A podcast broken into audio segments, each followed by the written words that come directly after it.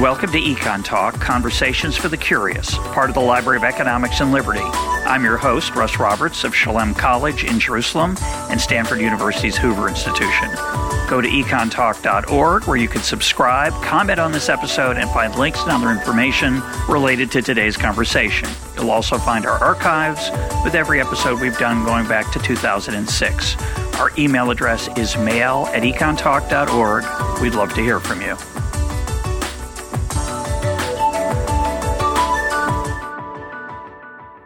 Today is October 11th, 2023, and my guest is historian Jennifer Burns of Stanford University, where she is Associate Professor of History and a Research Fellow at the Hoover Institution. She was first here in October of 2017 talking about Ayn Rand. Her latest book, and the topic of today's conversation is Milton Friedman, The Last Conservative. Jennifer, welcome back to EconTalk. Yeah, thanks for having me, Russ. It's great to be here. This book is really quite an achievement. It is a deep intellectual biography of a famous person, but I, you could even argue, you could still argue is underappreciated. And I would say it's also an economic history of the 20th century. So brava, it's an amazing achievement. Thank you. Thank you. Let's start with um, any biases or preconceptions you came to the book with. Um, Milton Friedman's a controversial figure in many circles. Um, how did you approach this this topic? So, yeah, I think I came mostly with ignorance, but certainly with some biases and preconceptions. When I started, I thought I was most interested in Friedman as sort of a pundit, um, a public figure, a public intellectual, um, someone who had kind of packaged ideas for mass consumption because um, I had looked at Ayn Rand that way and I looked at Ayn Rand as a sort of vehicle for um, ideas promulgated through fiction, which I thought was really interesting. So I kind of came to Friedman that way. And so um, the first thing that I was surprised by was that I found his economics so much more interesting, actually, than his punditry once I got going into the project. Um, and related to that was, I think the biggest misconception I had was about the New Deal and about um, economists' reactions to the New Deal. And so, in the kind of first stage of research, I was digging through the archives at the University of Chicago, and I kept finding these memos that Friedman's professors had sent to um, the you know high figures in the government.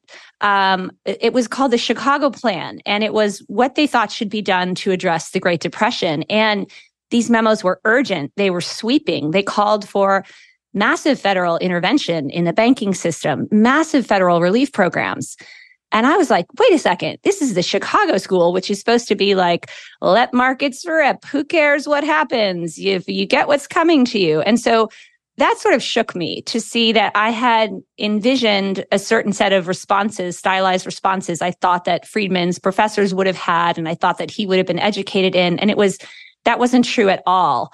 And so that kind of reset my clock a little bit to like, okay, what is happening here? Um, what do I actually know as opposed to what I think I know? And I, I didn't know that much. So I sort of taught myself through the archive, through reading other historians of economics, um, through drawing on what I knew about the broader picture of American history and to try to put together exactly as you say, a, a, broader history of both economics and economic thought in the 20th century with Friedman as my lens into that. And I want to salute you. You know, your first book was on Ayn Rand, another controversial figure. I have my own biases, but I felt you were extremely even handed in this book. Now, that's not the right word. Fair, thoughtful, his, an, an historian, novel, but a crazy idea.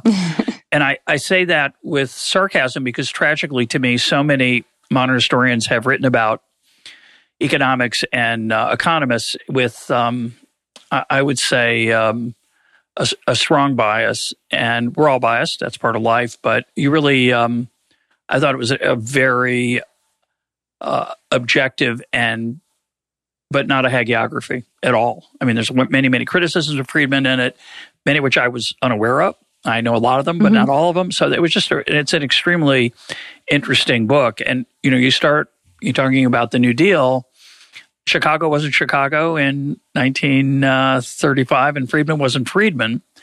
And the other part of this book that I loved is how you try to capture the evolution of his thinking.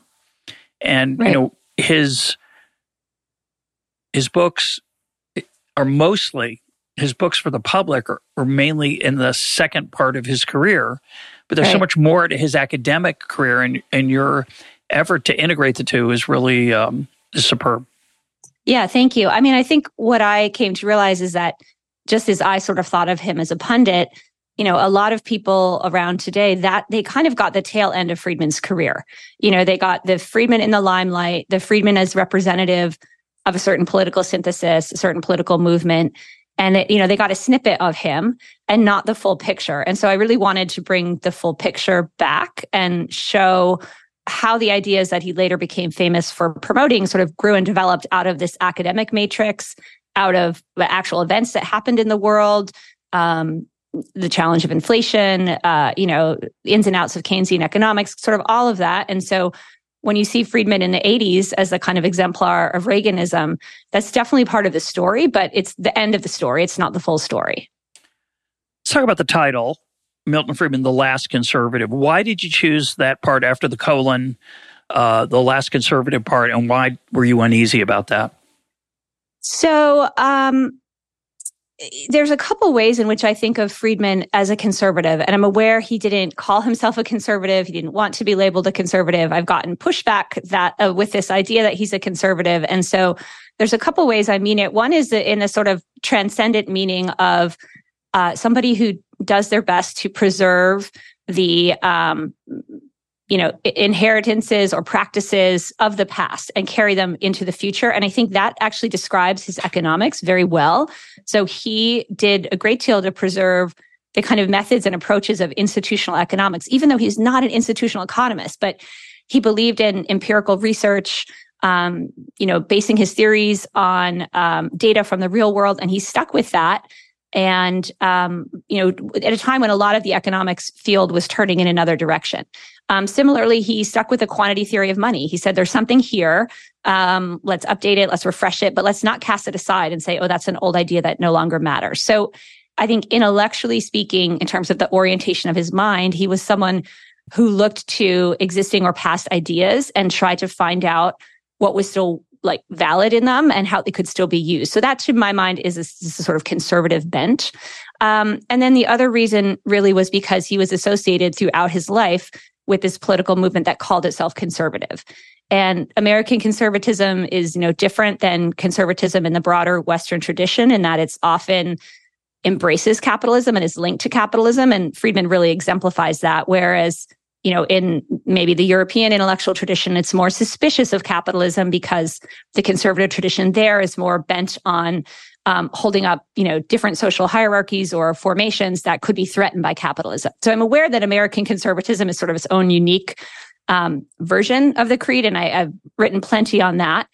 And I'm also aware that Friedman said, I'm not a conservative, but just empirically speaking, if you look at the causes he took up, the people he spent time with, the politicians he admired, they all called themselves conservatives. So I felt like, hey, I get it, but this is the case. Um, you know, he was very clear in his sort of uh, uh, partisan identification. So why was he the why is he the last conservative? Right. Why is he the last? And I think that's a bit of a provocation or a question.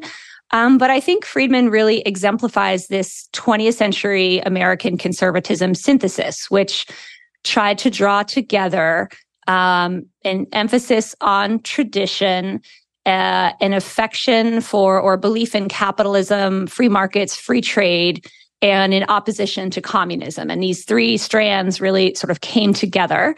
Um, in a variety of different ways. And they pushed aside a more moderate republicanism and they mounted a very effective challenge um, to liberal politics and liberal governance. And I see Friedman as really a sort of apogee of that. And I think that we are in a time of, of not seeing that synthesis hold in quite the same way. I'm not completely convinced it's gone and will never come back. I don't think that's the case at all. But I think the pressures and questions that forge that synthesis primarily the op- opposition to the Soviet bloc and the Soviet Union, those pressures are gone and we have a different set of pressures and we have a different set of questions um, about you know globalization and uh, now that we've seen it in practice for you know 25 years where we hadn't before. So i think the the pieces are different. Um, the other thing that's really you know, different from the conservatism of Friedman's time and, and what is called conservatism today is I think uh, in Friedman's time, it, there was a significant part of it that was driven by ideas.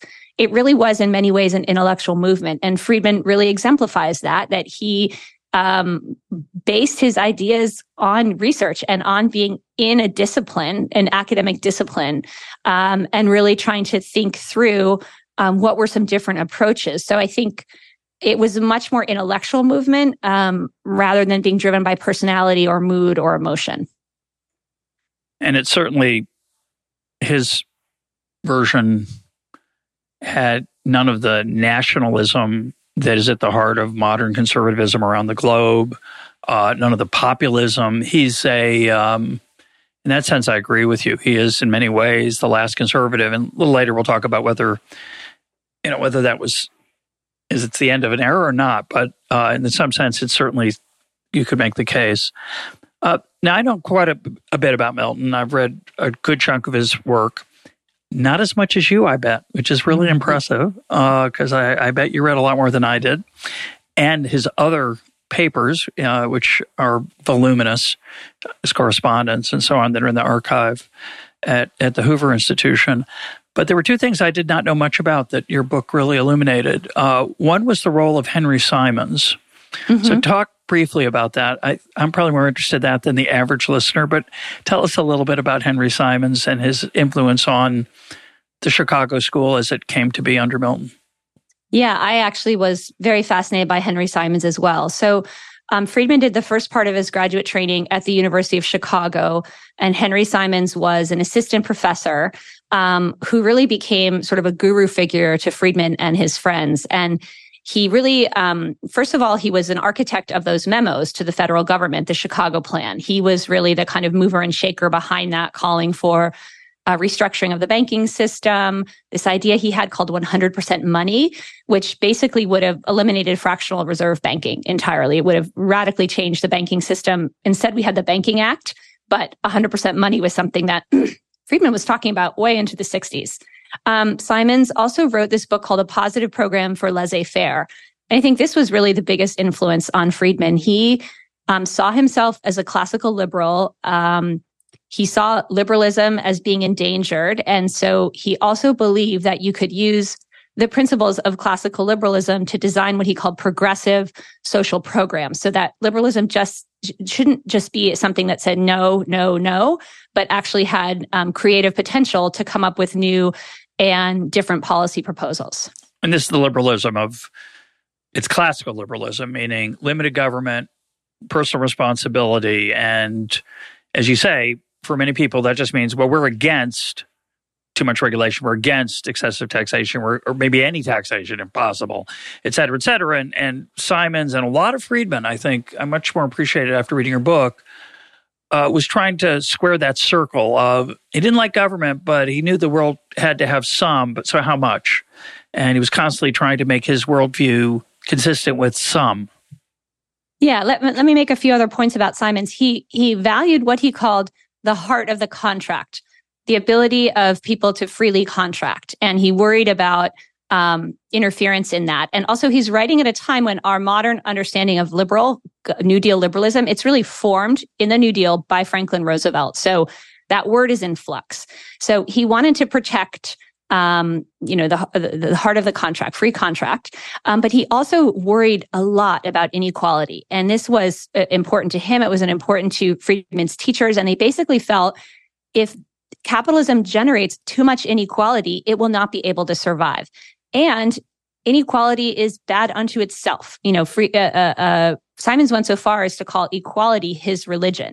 And so, while a positive program for laissez faire was a, a, classical liberal tract, it also called for government ownership of railroads, um, of utilities. So in ways that you think, what? Like this isn't conservative at all. This isn't free market at all. I really think of Simon so as coming out of a sort of late 19th century um, populist context in some ways, um, where he was wanting to support the small producer, the independent entrepreneur. That was kind of his desideratum. I also think he was in many ways a, a Georgist uh, uh in the tradition of Henry George, who, you know, would basically say we need one giant tax, right? Let's tax all land basically and then nothing else. So so Simons wanted a few big interventions and then let the rest go. And so that was a very influential model for Friedman early in his career. What happens is that Simons dies right as Friedman comes back to Chicago. It seems from all the evidence we have to have been a suicide. And what really fascinated me was you could see the legacy of Simons continue and then eventually sort of fade out. And for me, one of the big questions is what if Henry Simons had lived? Um, what would be different in our understanding of economics and, and what would be different with Friedman? Yeah, and I, the part about contract, uh, a good piece of the, a good chunk of the early part of your book is about the almost religious devotion that free marketers like Friedman or myself or Hayek have for prices as signals and the power of economics as thinking about prices um, and, and what their role is. And there's this theme and it's it's in the book, but it, it's you, you could have written more about it even, which is that let's let's give people money, but don't distort the prices. Don't give them uh, don't distort the market for housing. Don't distort the market for health. If you're worried about poor people, give them money and let them then choose what they care about most and let the prices then emerge from their choices that steer resources to their highest use. And that, uh, it's interesting. You, you capture how that grew out of an earlier tradition, really going back to Marshall and the seductive nature of uh, market forces for most of us who study economics. It's it's what we fall in love with, and it's clear that Friedman fell in love with it. You write about it. Most people don't know. Friedman taught price theory at Chicago and macro. He taught uh, money and banking, but he, his big class was price theory. He was a micro economist. I'm looking around my my shelf I've got two of them. One's over here, one's back there. Somewhere on this shelf is Price Theory by Milton Friedman, which was a samizdat, a, a compendium of his notes that his students eventually turned into a book. Uh, but he cared deeply about that part of economics, which was way ahead of his time in a, in a way. Yeah, I mean, I think what what Simon's sort of beginning insight was that that Friedman carried on, or or hope was that the price mechanism itself could be used to generate social goods. So rather than assume the price mechanism is the problem and the solution is to regulate or inhibit the price mechanism, instead, why don't we structure it so that people's natural desire to barter and truck um, or to get a deal is actually used to create some of the social goods we want. And so I think Simons really sort of set that out. And Simons was also willing to write to the newspaper, willing to promote his work. And um, there are definitely some economists who thought, no, I should stay in my ivory tower. And then some who thought they should engage the world. And Simons really was a model of engaging the world. Yeah. And, and until I read your book, I didn't really appreciate how many of Milton's um, controversies revolved around prices and price control. So he's got his rent control uh, pamphlet with Stigler that we yeah. talked about in this program with Mike Munger. Listeners, we'll put a link up to that if you missed it, where he they they go against rent control, but they get tangled into other stuff, and yeah. uh, they go against uh, the imposition of price controls uh, in the uh, in the seventies drives Milton crazy. Right. And you know, so he's he had a thing about it. I think he was right, by the way. I don't think it was a I don't think it was a, a misplaced obsession, but he did have a thing about it. yeah, for sure the other thing I wanted to to bring out that you talk about is uh, the role of women in his intellectual life. Uh, fantastic job doing that, and um, rescuing uh, Anna Jacobson Schwartz from some level of obscurity, certainly in modern times, and maybe even her own. So, talk about uh, the women that you write about there. Yeah, that was again something I hadn't expected to find, and just came at me as I read his work and as I looked in the archive. Like, wait a second, like why why are so many of his works co-authored with women? Like that seems strange. And I came to think of that as kind of his secret weapon. And I think that uh, more so than other male economists of his generation, Friedman had the ability to sort of look at the person in front of them and see their intellect rather than their gender. And instead of assuming this is a woman who has nothing to say because women can't do math or women can't do economics, to kind of see it to the actual person and say, well, what do they have to contribute? And so I think that was like this huge asset. And I don't want to say you know, he was a feminist or he had modern gender, you know, standards or norms or didn't have stereotypes. All of that is there, but he also did have the ability to see beyond that. So um, Schwartz is probably the most famous example. So I try to document the different aspects of their relationship, what she contributed to the book. Um, I think that is honestly its own separate project. And I would love to see someone dig into that more because there's a huge archive for both of them. And she, I think, deserves her own biography. The book um, being The Monetary History of the United States. The Monetary History of the United States, right. And what's really, I found this just fascinating episode where, um, you know, they get to the publication of the, mon- the monetary history and Schwartz is like, you know, tells Milton, well, you know, I'd, I'd really like to use this book as my doctoral dissertation. And he's like, what do you mean? Like, you don't have a doctorate? And she's like, no, the, the faculty at Columbia are telling me that this book is not doctoral quality, doctoral standards. And so he gets really mad because it's kind of an insult to him too. Like, what? Like, why? And so he literally has to call and sort of chew out the chair of the Columbia department and they're like okay fine we'll give her a doctorate. But that just really stood out to me that the faculty in her own department just were they had the evidence of her contribution before them and they just couldn't see it or wouldn't see it. It just just economics was a boys club and they didn't want to let her in. So so that's one one of the stories i tell. Yeah the the you have to remember listeners that this is the early 1960s and milton friedman's not milton friedman yet because that book isn't out. And chewing out the chair of the Columbia Economics Department is not that effective, possibly, but it did work. Um, that that book, uh, which I think is one of the great works of economics, um, he really do, do, an excellent job in, in talking about how it evolved with with in his work with her. But talk about the other economists he worked with, as well as his wife, um, in his in his uh, in his other research. Yeah. So there's another um, book that's less well known, except among economists, A Theory of the Consumption Function. And this book came out of Friedman's engagement with women researchers in consumption economics, which was kind of a side field that women were shunted into because they were thought to be good at shopping. So they could study shopping. And um, he had, uh, a, a, there was a woman that was friends with both he and Dorothy, uh, he and Rose, Dorothy Brady, who was a researcher in this field. And then there was Margaret Reid, who went on to become his colleague at Chicago. And Friedman sort of picked up a letter that Dorothy had sent to Rose and said, Well, I have some ideas. And they started a correspondence. And then they would all come and visit um, their summer home in New Hampshire. And basically, they kind of had a mind meld where the, the women were showing him the research and they were puzzling over how to think it through. And Friedman had some ideas and they had some ideas. And eventually, this is the context in which it was written up, which I don't think is heretofore known, is Friedman was trying to get Margaret Reid and Dorothy Brady hired at Chicago. He wanted them to be his colleagues. And this was part of a sort of power struggle he was going through at Chicago. But also what's really unique about Chicago is they always had one woman on the faculty. This is other economics departments did not have that. So they had sort of a one woman quota.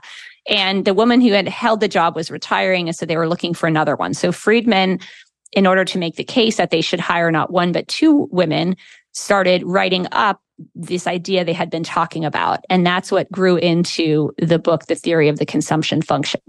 Um, so now he did succeed in getting one hired, not the other.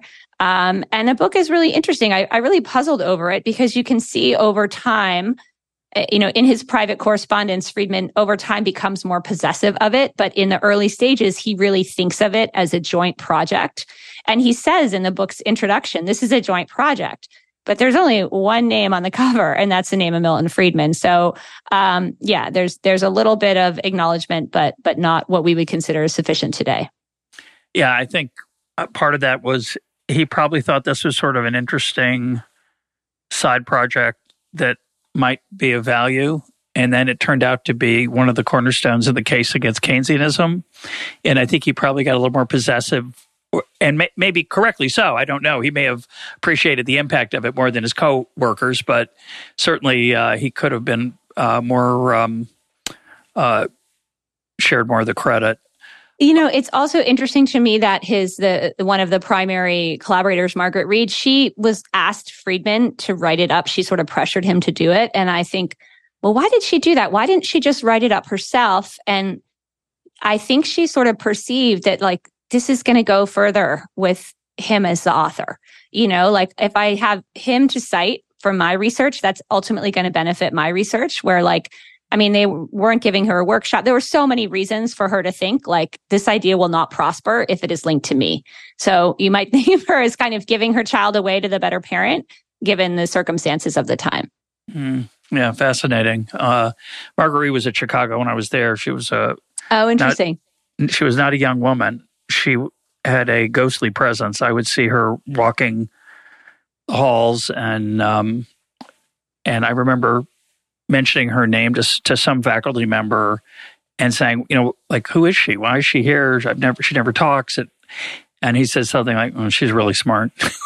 so she was something in her heyday. She was not in her heyday when I encountered her, unfortunately. Yeah. Um, yeah. Lastly, the last thing I want to mention that I appreciate in your book is that uh, his view of econometrics. Um, as you mentioned a minute ago, he cared a lot about data. He was very much an empirical economist. He disdained much of the Austrian economics tradition because they were uh, not data driven in his mind. And I think that's a fair criticism. Uh, but he was not a fan of uh, macroeconomic models or even econometrics generally, and and fought. I did not realize relentlessly with the Cowles Commission, which started at Chicago and eventually ended up at Yale. But he basically pushed him out. It's yeah. the way in your telling.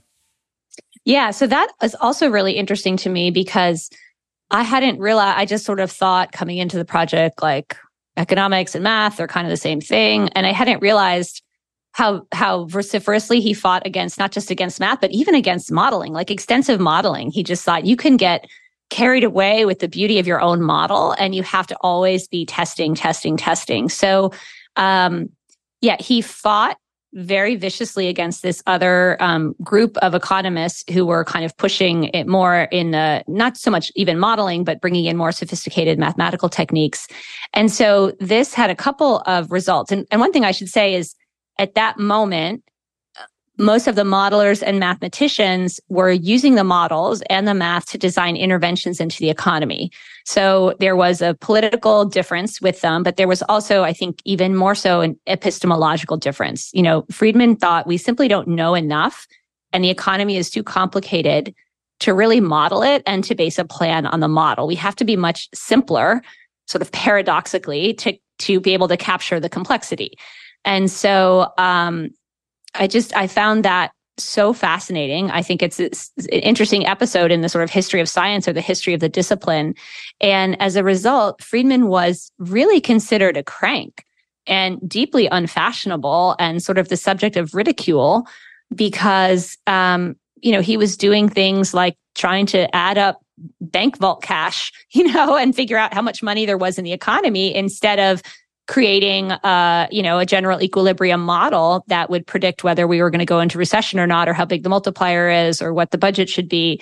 Um, he just wasn't thinking in those terms at all. And i think as you noted it was when the monetary history landed and had this incredible and convincing sort of revisionist take on why the great depression was so bad and lasted so long that that really arrested um, his colleagues and the field. And that's really after that, he's sort of set the weather in economics, I would say, for a good 10 to 15 years after that.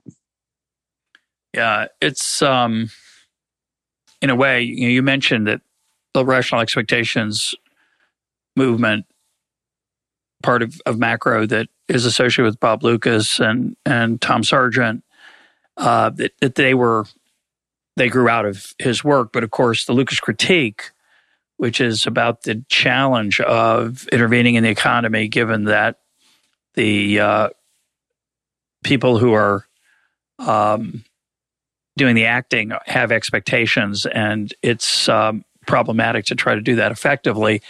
That is just what you just said a minute ago. Is is a old fashioned version of the Lucas critique that it's yeah, too complicated. I mean, Although the Lucas critique was couched in the very type of models that Friedman opposed. And so oh, exactly, I think of course. It just I think it's it's like his bastard child basically. Like yeah. and he he had a lot of ambivalence about rational expectations, especially in private. He tended to be more supportive in public, but um yeah, they were kind of reaching his conclusions, but not with his methods. And he actually did think the methods were really important. And so I'm not sure what he would make of sort of where we are today. The other thing I think he had trouble reconciling was that a lot of the insights of monetarism were incorporated in what became called the new Keynesian economics. And I think that would have bothered him for sure. Creep him out a little bit. Yeah. But um, I do think that's why he's so influential a figure because his ideas became detached from the sort of disciplinary, the, the heterodox disciplinary strain that they once embodied and became more conventional wisdom. I mean, the way that we pay attention to the Fed and we worry about inflation, like all of this type of thing is the is a long tail of Friedman. The irony is is that while Lucas took that version of Friedman you gave and gussied it up with fancy math, Friedman accepted methodologically to some extent the Keynesian revolution and destroyed it from within by saying, okay, you're going to play by these rules. I'll play by them too. And I'll show you that even with those rules, a lot of your, your uh, implications don't hold. So he, um, I think he would have preferred not to have done that maybe, but Lucas did the same thing in a way. Yeah. Let's talk about his legacy. Um, uh, let's do it in two parts. Uh, first, as an academic economist, and then as, a, as what we might call a public intellectual policy political economist. You sometimes you call him at at, at one point. Uh, let's start with the academic part.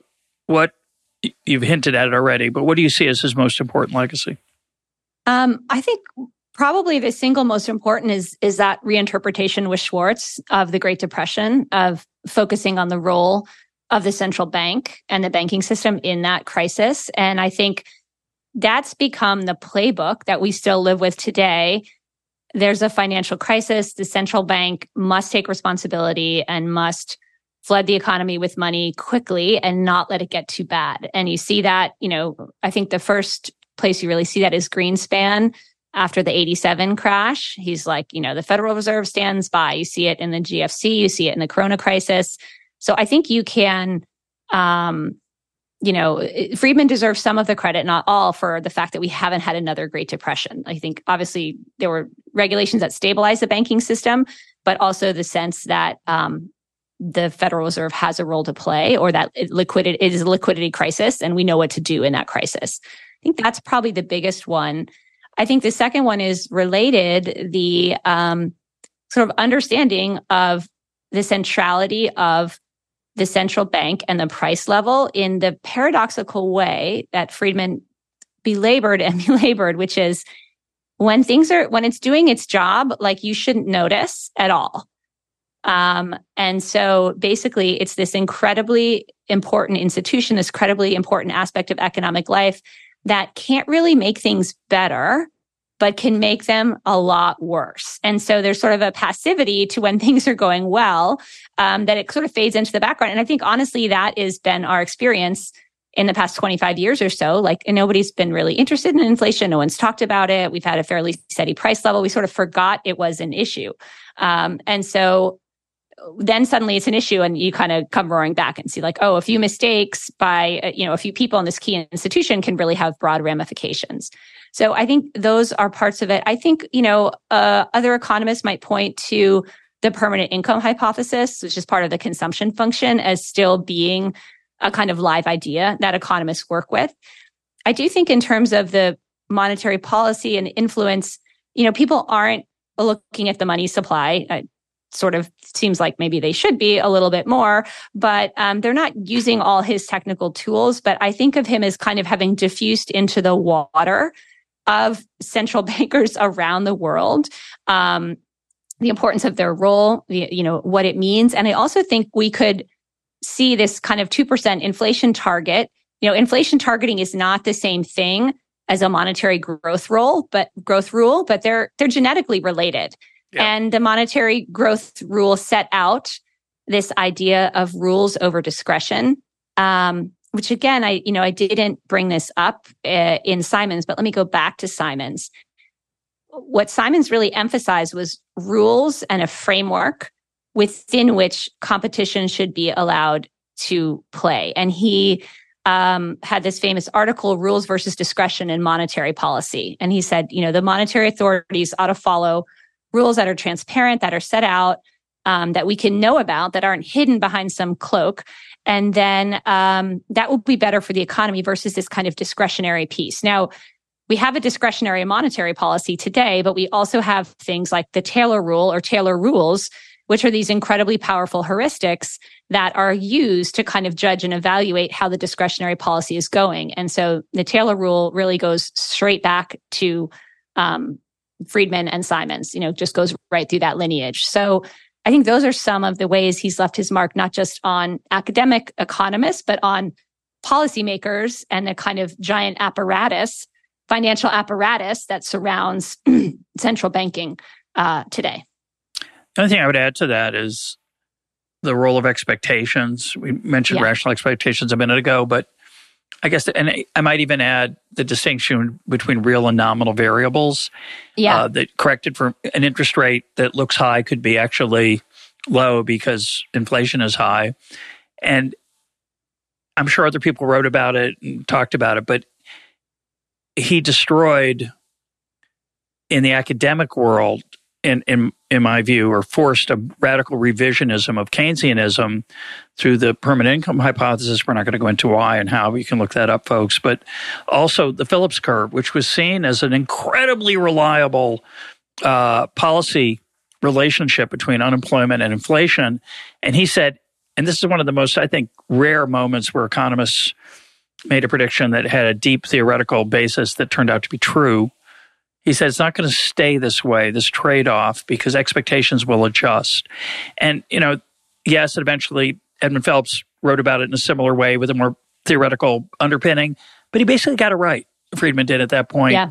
Now, Keynesianism, of course, it's he's you have to have a very big wooden stake or a lot of garlic to uh, put that uh, vampire to rest. It's very appealing, but you know, in my lifetime, it was the status quo and then it was well of course it's it's dead.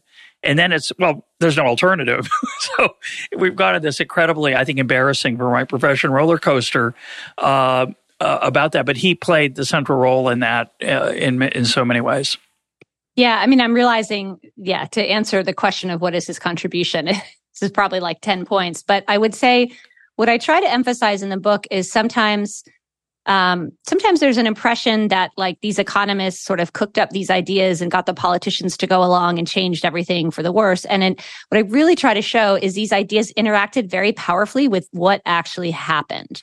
So, you know, Friedman had a theoretical take on the fact that the Phillips curve was a short run trade off, not a long run trade off. And that wasn't enough to change people's minds. It took the next five to 10 years for people's minds to change. So it's not the ideas it's how the ideas help people understand the reality that they're experiencing, you know, and I would say, um, so, so yeah, that, that is something I, I really want to emphasize. And I try to show in the book by kind of moving between his ideas and the actual events as they unfold in the world. And as you said, the, um, the distinction between real and nominal interest rates, which is still not really well understood, especially if you read kind of top line media coverage of what's going on. You know, monetary policy is super tight. I'm like, is it really tight? I actually think we still have negative interest rates, you know, like, so, so, but, but people aren't really talking about that. But again, it took the 70s when you had incredibly high inflation and incredibly high interest rates for people to understand, like, oh, this is exactly what Friedman said could happen, that interest rates behave differently in an inflationary environment. And I just, it's been so interesting to watch um, I think the the financial sector in particular has just a very short memory and little knowledge of history, and the fact that so many people have been proceeding as if the low interest rates of the past 15 years, 15, 20 years are the state of play when historically they're extraordinarily low and there's no reason to expect they would stay that way forever. But so many bankers and financial institutions made decisions as if they would. So that's my plug for understanding more history. Hey, hey, uh, it's great that you say that because um, when I interviewed Milton in 2006, and listeners can go back to those two episodes, they were in early, early days of EconTalk, and I, I wish I could interview him again. Um, I do a better job, but anyway, I asked him, you know, how proud he must be of his book with Anna Jacobson Schwartz, The Monetary History of the United States, because it forced people to c- confront that inflation was everywhere and always a monetary phenomenon. And he laughed at me and he said, Oh, no, no, my book didn't do that. he said it was when New Zealand's central banker cut the money supply. I think it was Don Brash is his name. He said, and then inflation disappeared. And they went like, oh, I guess that's what does it. and he said that about when I asked him why uh, there was no taste for price controls on on uh, energy at the time there had been some run up, I guess. And I was asking about it. He said, I said, well, that's a contribution of economics.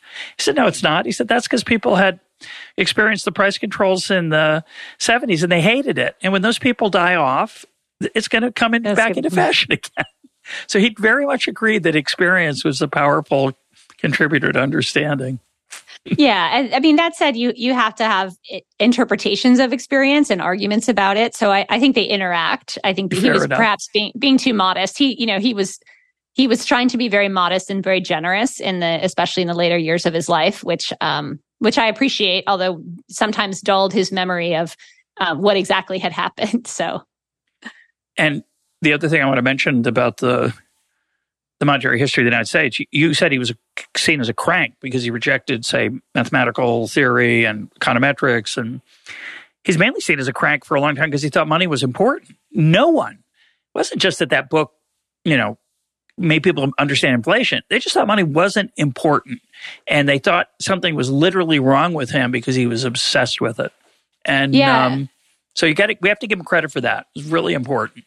I mean, I think that, yeah, that, so there's a, a, moment when he's testifying before Congress and Paul Samuelson is testing before Congress and, and Paul Samuelson is like really making fun of him. He's like, well, some people think you can like measure this and that and call it M2 and say you understand everything. And like, that's just foolishness. And Friedman's like in the same room with him, you know? And so, um, he was willing to put up with that. And so I think that's something I came to appreciate later in the book, you know, and and and, and amid our own debates about intellectual diversity, is that like, wow, you know, within the context of the economics world, he kept this sort of heterodox set of thinking alive, and he was willing to be completely unpopular. He was willing to be laughed at. He was willing to, you know, really fight with other people and have them just mock him because he had the belief in his own ideas, you know? And so I think it's, it's a very, to me is a case study in why we need to think about things in lots of different ways, not just one uniform way, and why disciplinary orthodoxy can be really stifling and, and really crippling. Um, so I would say, yeah, he's stuck with money. The other thing I, I do try to say is I, I agree that, you know, economists miss the story on money for a large part. The other thing, I, you know, I trace the history of the Federal Reserve in some detail.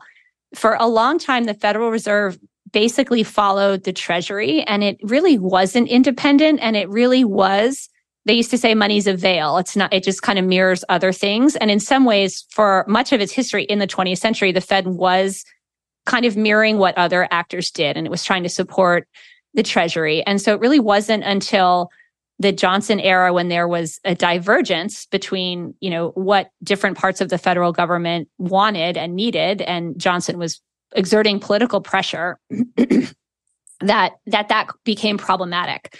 And so I think what Friedman and Schwartz did by using history is they were able to step out of this unique, you know, period of time. So the the the Treasury Fed Accord is like 51, um, which is when the Fed becomes more independent from the Treasury Department. But that doesn't really, it takes a while for that to take. But as these economists were coming up, say from the outbreak of war, the 40s to the 50s, that pivotal decade, the, the Fed is basically neutered and it's basically passive and it's sort of secretive and no one's paying attention to it. So Friedman and Schwartz use history to say, like, let's step out of where we are now. Let's go back. Let's go all the way back to the post Civil War era. Let's march through um, the progressive era. Let's see what the Fed did in 1920, the you crisis of 1920, 21. Let's see what they did in the 1930s. And then you see different things when you get out of your immediate sort of time space bubble. So I think they used history to kind of give themselves new perspectives on what was happening in the present. And that is what enabled Friedman to see forward and to say, yeah, here we are today. But based on what happened yesterday, I can tell you here's what's going to happen tomorrow. And, and he was absolutely right. Let's move on to his political economy, which uh, you know, you can make either the half full or half empty case, I think, pretty well. Uh, but I want to hear you make it. Uh, what, what did he achieve? So in terms of public policy, in terms of public policy, and and what what he would have called uh, philosophy about the role of government in in the economy and in our lives. Gosh, so I've got like another list of you know policy things that I can tick off that have Friedman's traces from uh, the fact that income tax is withheld from our paycheck, that there's not a draft uh, or the draft is um, sort of on ice of, of volunteer paid armed forces. Um, the negative income tax and EITC, um, which I think we still see as a really important policy model in um, today's discussions of mm, kind of relief and, and poverty alleviation. That's the earned income tax credit, EITC. Right. Um, and then uh, the idea of using vouchers for um, education. Um, he was also in favor of drug legalization, which we're increasingly seeing. Um, so there's a lot of really specific proposals um, you know, even the idea of sort of competition in the mail services, there was limited competition in his day, but there's much more now. So a lot of these actually come right out of capitalism and freedom. And a lot of them have the same logic of prices. Let's let prices do some of the work that we previously have assigned to agencies or regulators or laws, or let's strip back to more of a framework and let prices run within that framework. So I think he had an enormous impact. And one, one reason I came, excuse me, one reason I had some doubts towards the end of the time of publication of calling him the last conservative is that I think his policy ideas and his orientation and outlook became influential far beyond conservatives. It, it became a sort of way to think um, about policy and how it would work um, to ask what would it look like if we let the market decide or what would it look like if we injected um, some market incentives into this world and this was not something that just republicans or conservatives did this was something that democrats started to do you know some of the biggest deregulatory moves came in the carter administration so for instance deregulating transportation airlines trucking all of that. And that is sometimes uncomfortable for people to remember because they'd prefer this black and white. One side thinks this, the other thinks this. I can pick my side. Um, but the fact is that lots of people came to conclusions similar to Friedman over the course of the late 20th century that the first pass attempt to kind of regulate and structure various economic markets by the federal government was not really working. It was having big efficiency costs. And so Friedman really helped articulate that um, and convince people of it. I actually think that really his academic work was more convincing. I think in some ways, the fact that he became such a political figure might have created some reluctance to um, take seriously what he was saying. So I think his actual power did come from his academic work and from the way that he left an imprint on people who studied economics and then came up into um, you know positions of power in the political system and had this different way of thinking that he had helped seed in academic institutions and we haven't touched on law and economics but that's another piece of the book that i unpack and so there was another kind of vector of his influence which was which was in legal thinking um, and in encouraging lawyers to think about um, incentives and use the tools of economic analysis. And so Friedman really helped popularize this approach, not just within economics, but within lots of academic fields. So, I mean, it, when I start thinking about it, it's it's hard. It, there's so many places that you see traces of him, and of course, it's not all Friedman, um, but he became a convenient entry point for people to have these different ways of thinking about what should the government do or how should policy be designed. So I made my list. It's basically the same. Um, I add I added he made free market beliefs a little more intellectually acceptable. Um, but what I think is fascinating, and maybe you disagree, is that in 2023 he's a punching bag is more than anything else. His name is invoked. It's actually started with the great um, the financial crisis of 2008, which many, Paul Samuelson laid it at his door, um, implying, I think, grossly and incorrectly that the financial crisis was due to deregulation, Friedman, Friedman, Friedmanian laissez faire, which is absurd in my view. Um, and it, Friedman was dead at that point, so it was kind of an unfor, unfortunate thing. But he, he gets blamed for that. He's called a neoliberal. He's blamed for the what's called neoliberalism now, which is um, smaller government, less regulation, lower taxes, austerity, you name it. And the irony is, is that he didn't achieve any of those things. when I interviewed him in 2006, he was very depressed about, not depressed, but what he would call realistic about his intellectual legacy, saying that so many things he cared deeply about, he had no impact on the, the size of government, the size of taxes, the size of regulation. And all those things you're talking about, the, the intellectual legacy of his impact in so many disparate ways in so many disparate areas, I think it's uh, interesting that nobody invokes him. You're right. He's in the air, but Hayek, for example, has done better. Hayek, people go back now and read Hayek who didn't read him before. I don't think people read Friedman so much. They don't go, they're certainly not reading his Newsweek columns. They would profit from reading uh, Capitalism and Freedom. It's still a great book, in my view, and a fascinating book, uh, written 60 years ago, roughly. Um, but it's a, I, I find it shocking how little his explicit intellectual influences is on policy today. Do you agree or not? Um, you know, I don't agree, but I think some of what you said is is worth unpacking a little bit. So let me start with this. Um, you know, blaming him for the the GFC. I think this is goes back to the earlier point that um, people want a easy story with a hero and a villain, and they want to say it's Friedman and his bad ideas that created this problem. So another way to look at the rise of deregulation is to kind of trace back, like, well, when did deregulation really start, especially in the financial sector? And actually started during the inflationary episode of the 1970s when banks successfully argued they needed to be free of regulation in order to deal with this very volatile economic climate. Well, guess who spent their whole life trying to say we shouldn't have inflation because all sorts of bad things can happen, right?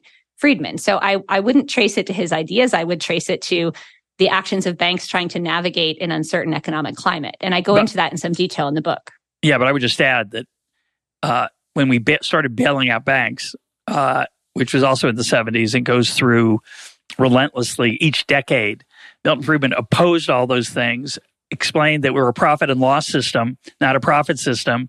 And if you take out the losses, you're going to have reckless search for profits. Uh, to say that that had nothing to do with the crisis is blind. You can debate how much it had to do with it, but uh, I, I just assuming just saying it's deregulation and that's Milton's fault is not thoughtful. right. I, and then I would say also, you know, a lot of times the story we get in the mainstream media about what is happening is still a sort of Keynesian fiscal story. And so another story is we had really low interest rates. They were artificially low, unwisely low, and it created a bubble. And then the bubble popped, right? So that's a totally different set of explanations that like you simply won't hear in most quarters. Um, so I think that one of the things I'm trying to do in the book is just sort of lay out these different narratives and say we we don't let's be careful of thinking we know what we know because there's a completely different way to look at it. Um, in terms of today, I actually do think I think he's more relevant than ever, and I think he is being discussed, but in a couple of unexpected ways.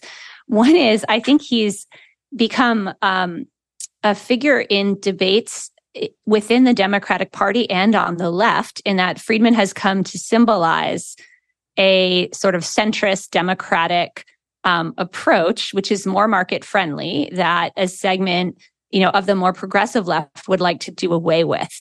So you'll see there's been a whole raft of attacks on Friedman lately. And at first I thought these were sort of misplaced because I'm like, you know, Friedman is not driving the action among national conservatives, you know, and then, the new kind of currents of thought on the right. But I think this reflects that he has become in, or he became very important also to the Democratic Party and to centrist liberalism. So you see attacks on him. I mean, Joe Biden has attacked him. There's been a whole raft of articles in the New Republic, all these different magazines attacking him. And I think that's really an intramural dispute on the left, which to me says like volumes about Friedman's influence that he's traveled so far across the political spectrum that he's now kind of a, a punching bag in that place. Um, I would say one of the reasons Hayek comes up more, um, and I think that there hasn't been as much information about Friedman, which hopefully has been changed.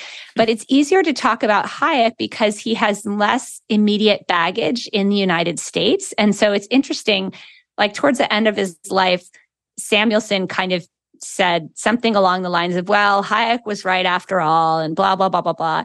And then he summarized what Hayek said. And I'm like, you know, this is really Friedman, but Samuelson doesn't want to say Friedman because like he knows Friedman. And whereas Hayek is like the man from outer space who you can like safely invoke.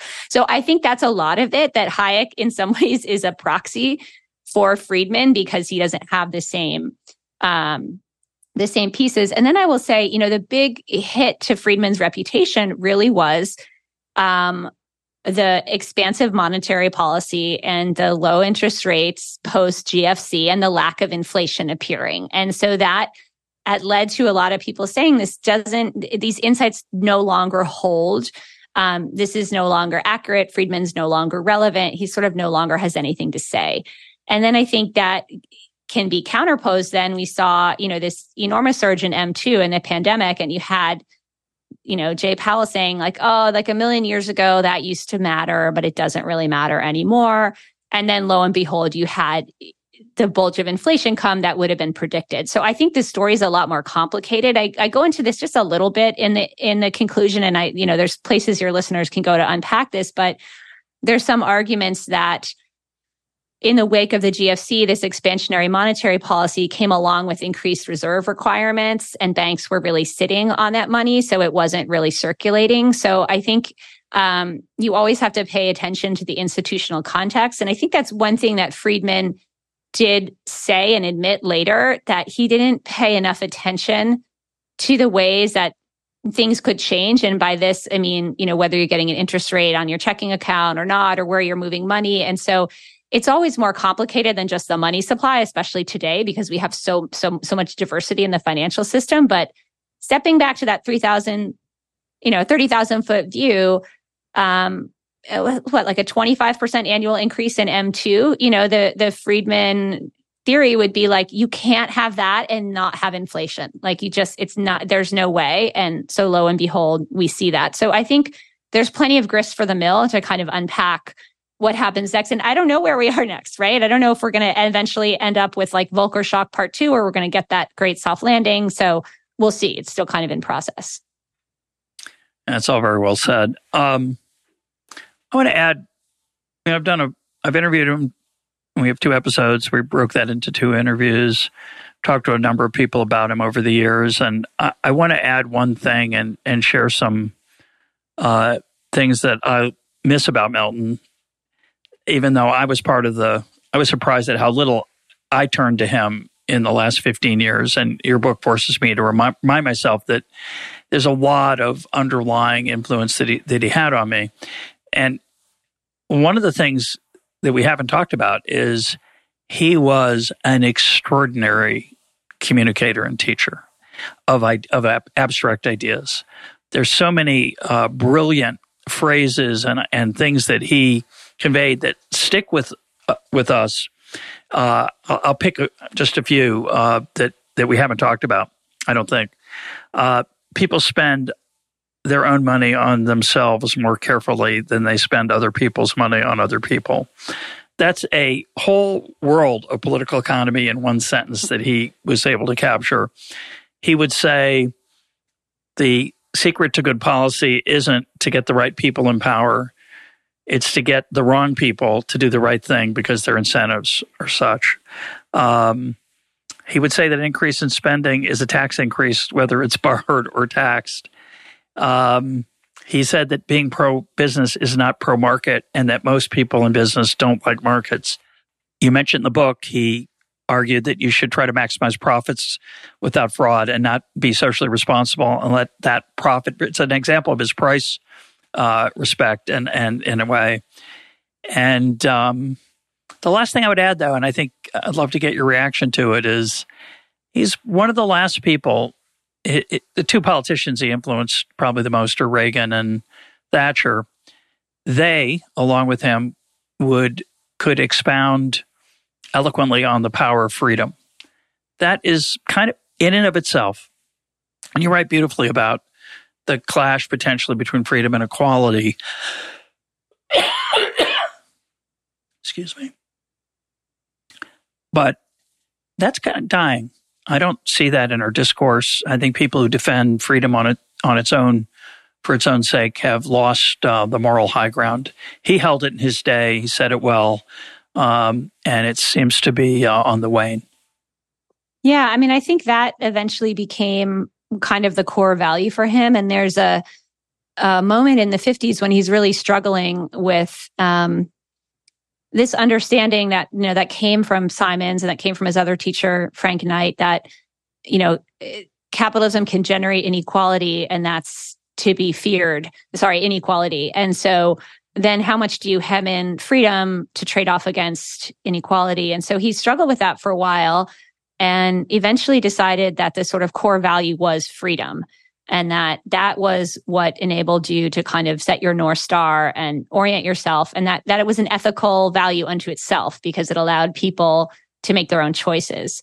So i think that was very compelling in the cold war era um, when we had a sort of example of what the lack of freedom looked like. I think friedman's achilles heel and something that i was really never able to figure out was how he talked so much about freedom and and seemed um, didn't really apply that to this really glaring case of unfreedom, which was the segregated South in his own country, and he just did not. That did not resonate with him as an example of a lack of freedom. I think because he interpreted as as not just a government thing, but as as what private citizens were doing, and so that I think is one of the reasons why his ideas of freedom don't resonate in our current moment because you sort of look and say like, if you care so much about freedom, like why weren't you, why weren't you more committed to this cause that was really based about people not having freedom to vote, to go to school, to have their own livelihoods, to be free from violence? Like, why didn't you care about that? So I think it rings hollow today. And I think that's too bad because there are elements of, um, there are still elements that I think have ethical power of letting people guide and design their own lives. And the question always, you know, within uh, this type of discussion is where does your freedom begin and my freedom end? And how do we deal with those conflicts and those edges? And I think he hoped there weren't those conflicts. And so in some ways, he doesn't provide a resource for us because he, he tended not to engage those most deepest and difficult questions. My guest today has been Jennifer Burns. Her book is Milton Friedman, The Last Conservative. Jennifer, thanks for being part of EconTalk. Thanks so much for having me. Really enjoyed our conversation.